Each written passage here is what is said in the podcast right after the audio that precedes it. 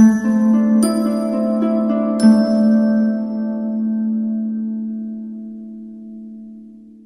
meccanismo dell'ontologia ermeneutica. Allora, l'ontologia ermeneutica, per tutto storico, ecco, meglio sì, eh, c'è un po' da ridere, è la, è l'amara realtà. L'ontologia ermeneutica vuol dire com'è che io faccio, posso interpretare, in, posso interpretare l'arte, posso interpretare le scienze dello spirito, ma qual è la domanda più importante dell'interpretazione del circolo ermeneutico che ci ha fatto Martin Heidegger? Io devo interpretare l'essere, quindi la dimensione ontologica dell'essere. E è una complicazione enorme perché soggetto e oggetto di indagine coincidono, cioè se io la guardo dal punto di vista dei metodi che ci hanno insegnato le scienze naturali, dei metodi che insegna al liceo scientifico, Gadamer è completamente fuori tutto questo, no? Perché in un liceo di scientifico vi insegnano che soggetto e oggetto di indagine non devono coincidere, Gadamer ti dice che non esiste una possibilità di non trasmutazione della forma per cui l'oggetto sia completamente deprivato dalle condizioni che il soggetto dà. Quindi se la leggo io una cosa, prende un valore, se la legge Irene ne prende un altro, se la prende, la legge Luca un'altra ancora e così via. Allora, io come posso avvicinarmi all'interpretazione dell'essere? Attraverso dei parametri che sono la distanza temporale, la storia degli effetti, la coscienza della determinazione o della non determinazione storica, la fusione degli orizzonti. Allora, la distanza temporale. Se L'opera d'arte è un essere, è chiara questa novità che lo introduce nell'opera d'arte. L'opera d'arte non è un oggetto che io interpreto, è un essere che incide su di me. A differenza degli altri oggetti che non sono essere, gli unici oggetti che hanno un valore di essere è l'opera d'arte perché io non ne guardo l'oggettualità ma la dimensione creativa. No? Però io rispetto all'opera, ma anche rispetto a una volontà di definire una cultura, voglio interpretare una cultura, eh, un modo di mangiare, io ho una distanza temporale della quale devo tener conto, cioè è un abisso, un vuoto che io devo cercare di superare. Io voglio capire come mai a Livorno tanta gente è truffaldina, no? E uno dice, eh, è ovvio, eh, basta guardare la storia, è piena di ladroni che sono venuti, le leggi di Cornine, il mercatino americano. Sì, ma questo rischia di essere una linea storica di buonsenso. Io devo tener conto che se io vado a interpretare le leggi livornine, io ho una distanza di più di 400 anni dalle leggi livornine. E questo abisso, questo vuoto da colmare, non lo colmo col metodo delle scienze naturali, ma lo colmo andando a cercare di medesimarmi in quella dimensione temporale attraverso la storia degli effetti. Gli effetti non è la dimensione tanto causa, effetto, eccetera, ma gli effetti sono quelle situazioni che una dimensione provoca e che prima non provocava. Allora, se io vi dico eh, mh, oggi un gay, secondo me, non può avere una relazione con un altro gay perché è una relazione fuori natura. Che effetto vi faccio? Bigotto, conservatore, fuori dal tempo. Se veniva detto 50 anni fa trovava un consenso. Allora gli effetti cambiano perché c'è una distanza inferiore. Io di questo ne devo tener conto. Cioè, io come faccio a dire, no? Eh, eh, rivoluzione industriale, ne parlavo un quarto tutte scandalizzate, prevalentemente femminili, le classi prevalentemente femminili sono pericolose. Cioè, perché dico, eh, il bambino andava a lavorare in fabbrica, ma poverino, ma loro che, a che bambino pensano? a quello eh, che gioca con gormiti, a, a, a, quello che il nonno gli prende la schiacciatina, che si fa l'inserimento al nido, altrimenti non è adeguato. Ma non il bambino del Settecento non era questo. Quindi, perché se oggi uno dice viene qui un professionista, dice ma tuo figliolo no, non l'ho scritto a scuola, l'ho mandato al lavoro, ma quanti anni ha? Tre e mezzo. No, dice si arresta questo, questo è fuori di testa, no? Come a tre anni e mezzo è in fabbrica? E allora te sei un genitore degenere, ma il genitore del Settecento che mandava il bimbo di sei anni al lavoro, tre anni e mezzo era presto anche per lui, non era che era un genitore degenere, è che viveva in quel clima e l'effetto era diverso. Vi è chiaro questo? Quindi noi nell'interpretazione di questa dimensione degli effetti bisogna tenerne conto. Ciò che fa effetto a noi non, fa effetto, non faceva effetto in un altro periodo storico. Quindi non posso darne questa interpretazione da una dimensione che è quella che leggo ora. È chiaro questo? Vi torna o no?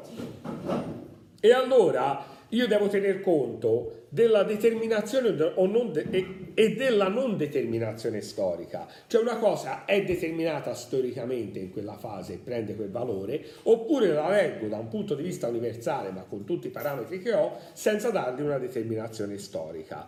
Allora, tutto questo, tutto questo percorso che il grande Hans Gadamer fa, a cosa deve portare? Ad avere cosa? Un no, non siamo Marx, non ce n'è più coscienze. Noi per muoverci di cosa abbiamo bisogno? Per andare in una direzione piuttosto che in un'altra. Di un orizzonte.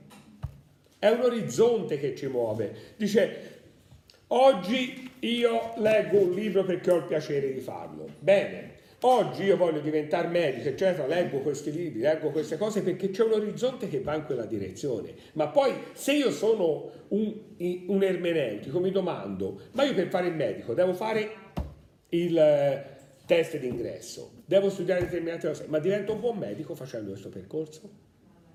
Oppure perdo di vista l'aspetto umano perché a medicina questo è poco studiato? Allora io voglio il mio orizzonte d'essere medico, vivo come bru- burocrazie da espletare determinati esami, il test d'ingresso, ma poi come medico mi formo come l'autorizzazione a fare il medico vuole, ma mi formo anche personalmente, quindi vado a cercare magari la medicina ayurvedica, eh, vado a cercare eh, dimensioni olistiche, vado a cercare oltre quello che la dimensione mi dà, perché io ho un mio bisogno di orizzonte no? che è profondo perché l'ho interpretato. Altrimenti noi come ci muoviamo? Voi come vi muovete il prossimo anno ora che uscite dalla quinta? Il vostro orizzonte è dettato da uno schema che altri hanno fatto. Cioè te vuoi diventare un sociologo Vai a Camerino, fai questi eh, esami e diventi un sociologo. Poi uno va a Camerino, Numbia, fa questi esami, dice io di sociologia non ho capito nulla, ho preso 110 e lode. No? Io sono diventato medico, ho preso 110 e lode, ma io so operare solo come loro dicono di operare, ma intuisco che si potrebbe operare in modo diverso.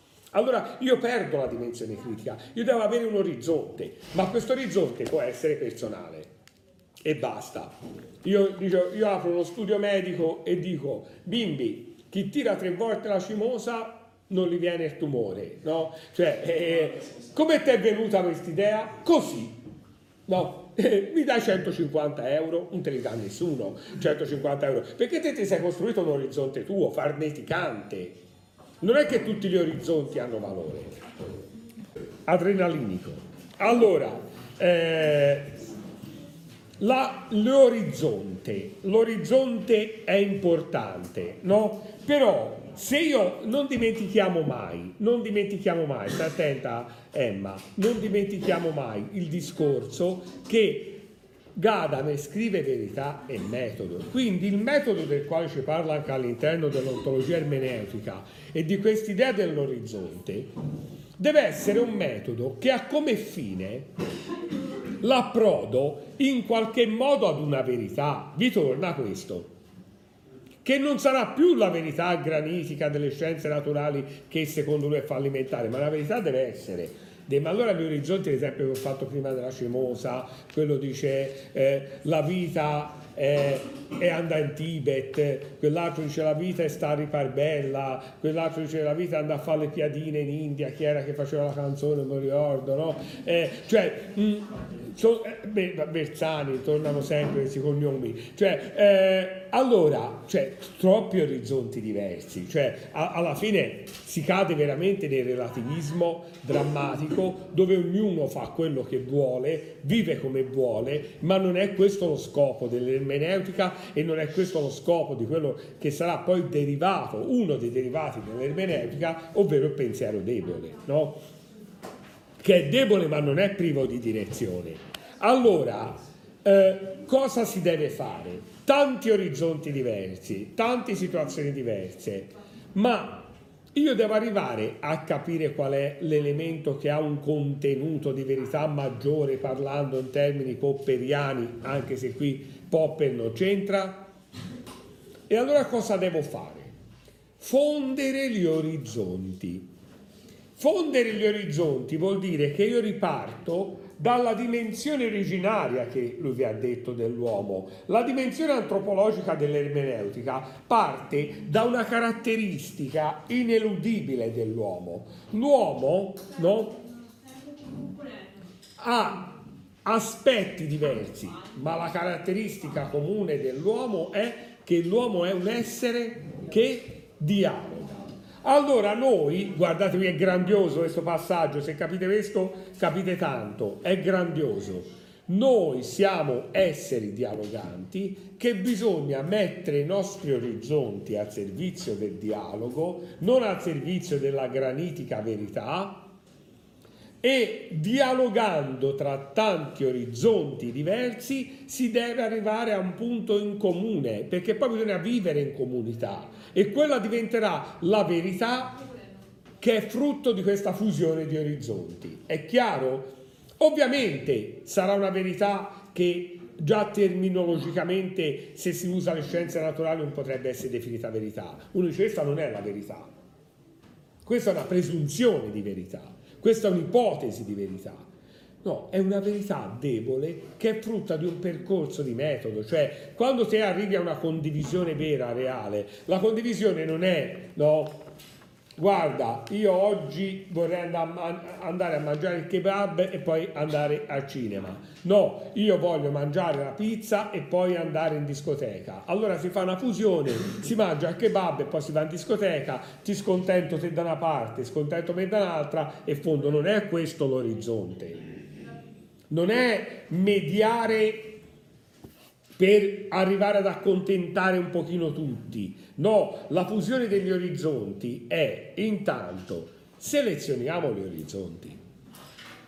L'orizzonte del mondo della chiacchiera heideggeriano, del mondo della curiosità, del mondo dell'equivoco, cioè di quei mondi superficiali, io quell'orizzonte non lo prendo nemmeno in considerazione. Ci vuole questa aristocrazia. Non è che si può perdere tempo con tutti. Non è che l'ermeneutica non è una forma democratica per cui una testa vale uno, no. Si prendono quei pensieri che palesemente, ma tanto si capisce, hanno un valore di profondità. Ma quando un pensiero è derivato da un gruppo di studiosi che lo hanno elaborato, lo hanno approfondito, io non posso dire siccome a me non convince lo butto via. No, io aderisco ad altro perché poi si vive in comune, in comunità, scusate. E allora bisogna dialogare, andare a cercare dei punti ed arrivare ad una verità lenta che sarà debole ma è condivisa. E uno dice, ma prima di arrivare a questa verità, ma mentre io faccio il percorso per arrivare alla verità, io faccio già esercizio di dialogo vivo senza avere quei punti di riferimento. Se noi vogliamo una verità granitica dalla quale si parte, una certezza, una diagnosi, rimaniamo nel campo delle scienze naturali. Ma state attenti, il campo delle scienze naturali ha prodotto anche dei disastri. Eh? Cioè, è, la stessa dimensione granitica con cui si è eh, us- elaborato gli studi su, sugli atomi arrivando alla bomba atomica. Allora, cioè in una dimensione di dialogo, magari alla bomba atomica, cioè, cioè alla, allo studio sugli atomi ci arrivi molto più in ritardo, ma quando arrivi, arrivi sapendo che c'è una fusione di orizzonti etici che dicono che dicono questi studi devono essere usati soltanto a favore dell'uomo. E allora scarti immediatamente l'orizzonte della guerra. È chiaro questo. Vi torna questo, questo momento. Quindi è questo il punto più importante eh, per arrivare a questo, perché ognuno avrà i propri confini, confini storici, confini culturali, ma il nostro compito è arrivare alla fusione di tutto questo. E l'essere, però, da cos'è definito? Ultimissima fase gadameriana. Com'è che noi definiamo l'essere? Con quali strumenti? Col linguaggio. Ma il linguaggio è così de- eh, in grado di definire o io quando voi mi dite una cosa la interpreto in un modo che è diverso da come voi la dite, no? Voi mi dite, professore, si vorrebbe chiedere assemblea. Il Giannini diventa viola, i denti si dirigliano, eh, comincia ad avere l'asma, eccetera, perché l'interpretazione che Giannini dà della richiesta dell'assemblea è l'interpretazione, questi per perdere tempo guarda cosa vanno a fare.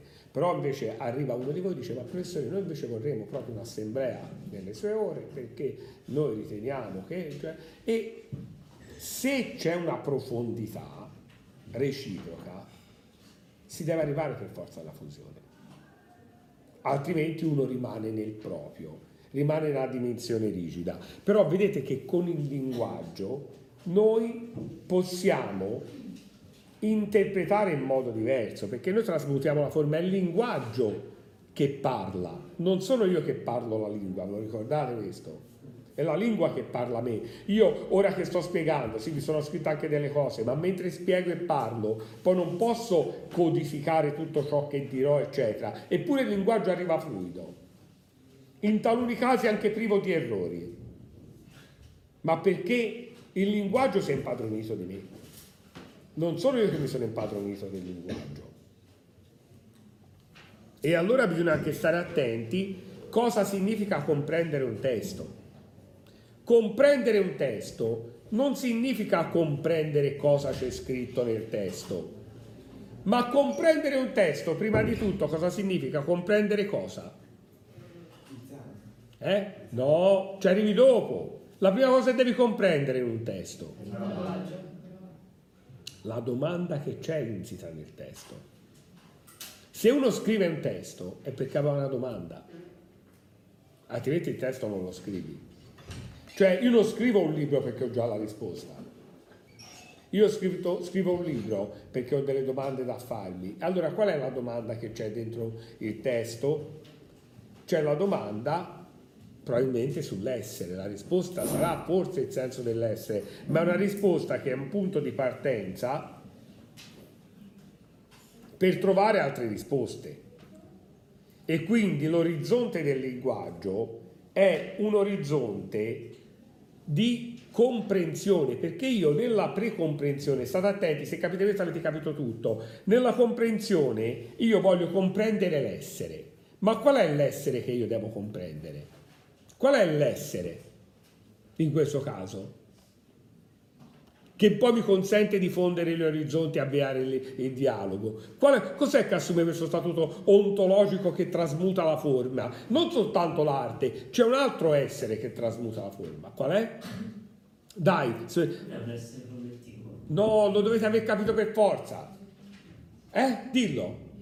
Il linguaggio. L'essere è il linguaggio stesso.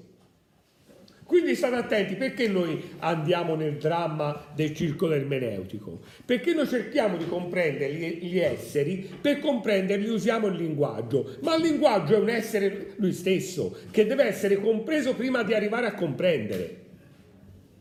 Quindi bisogna capire cosa significa per me quando dico una determinata cosa. No? Perché potrebbe essere che un uomo dice a una donna ho voglia di vederti, ma nella comprensione del linguaggio la donna dice questo ho capito di cosa voglia. E allora eh, il linguaggio deve diventare un elemento di codice comune perché sia chiaro qual è l'orizzonte. Altrimenti noi vivremo sempre nella dimensione dell'equivoco, perché poi questa donna potrebbe dire, però io non avevo voglia di fare determinate cose, però avrei avuto voglia di conoscere meglio la persona, ma mi ha chiesto quello perché voleva questo o mi ha chiesto questo perché invece voleva davvero bere un caffè e, e allora io rimango col dubbio. Allora ci vuole una precomprensione di significati molto più forte e arrivare davvero a questa fusione delle, degli orizzonti per cui noi passeremo la vita se siamo persone serie, non a trovare risposte, ma a interpretare i significati, a interpretare il linguaggio, a interpretare l'arte e sapendo che il linguaggio e arte sono esseri come me, che a sua volta si impadroniscono di me. Allora, il telefonino, no? Diventa, uno dice, più complicato se il linguaggio è un essere questo livello di comprensione oggi è ancora più complicato, ma no, è lo stesso della lettera no? o del telegramma. Un telegramma non vedi la cosa che ti viene detta, come in un messaggio non vedi la cosa che viene detta, uno dice voglio fare una battuta, quell'altro si arrabbia, no? Eh, quell'altro pensava di fare uno scherzo perché non ha interpretato, non hai sentito il tono di voce. Ovviamente quando c'è il tono di voce, quando c'è un dialogo, quando c'è uno sguardo, è più facile interpretare. Il problema del telefonino è come tutti i linguaggi scritti, non hai lo sguardo di fronte e quindi non puoi interpretare Ah, ti manca uno strumento di interpretazione, però poi c'è un codice all'interno, no? Quindi perché X che non è più un errore, perché è scritto sul telefonino perché dovrebbe essere un errore. È un codice di interpretazione all'interno di questo dove la comunità dialogante ha detto questo prende questo significato e prende questo valore. È chiaro? No? Però ovviamente ci allontana tutto L'evoluzione della tecnica ci allontana dall'oblio del linguaggio primordiale, dal meccanismo del linguaggio primordiale ci porta all'oblio dell'essere. Quindi in questo senso è negativo. Derrida non userà mai, cioè raramente, anche la macchina da scrivere. Scriveva a mano perché voleva lasciare in segno una traccia, perché, perché per chi vuole comprendere i miei libri deve vedere anche come li scrivevo se sono scritti con un carattere uniformato al computer, si prende quel valore poetico, perché mentre io scrivo certe frasi, quando scrive gli spettri di Marx del 93, lui piange a un certo punto, commuovendosi, quella lacrima è sul foglio, prende un valore, la mia scrittura è diventata più tremolante, no? Pirandello quando scrive eh, sei personaggio in cerca d'autore parla della morte del bambino la scrittura, il primo manoscritto era tremolante perché lui si emoziona, perché lui faceva parte di questi personaggi. Allora i significati, ovviamente, più aumenta la tecnica, più si perdono.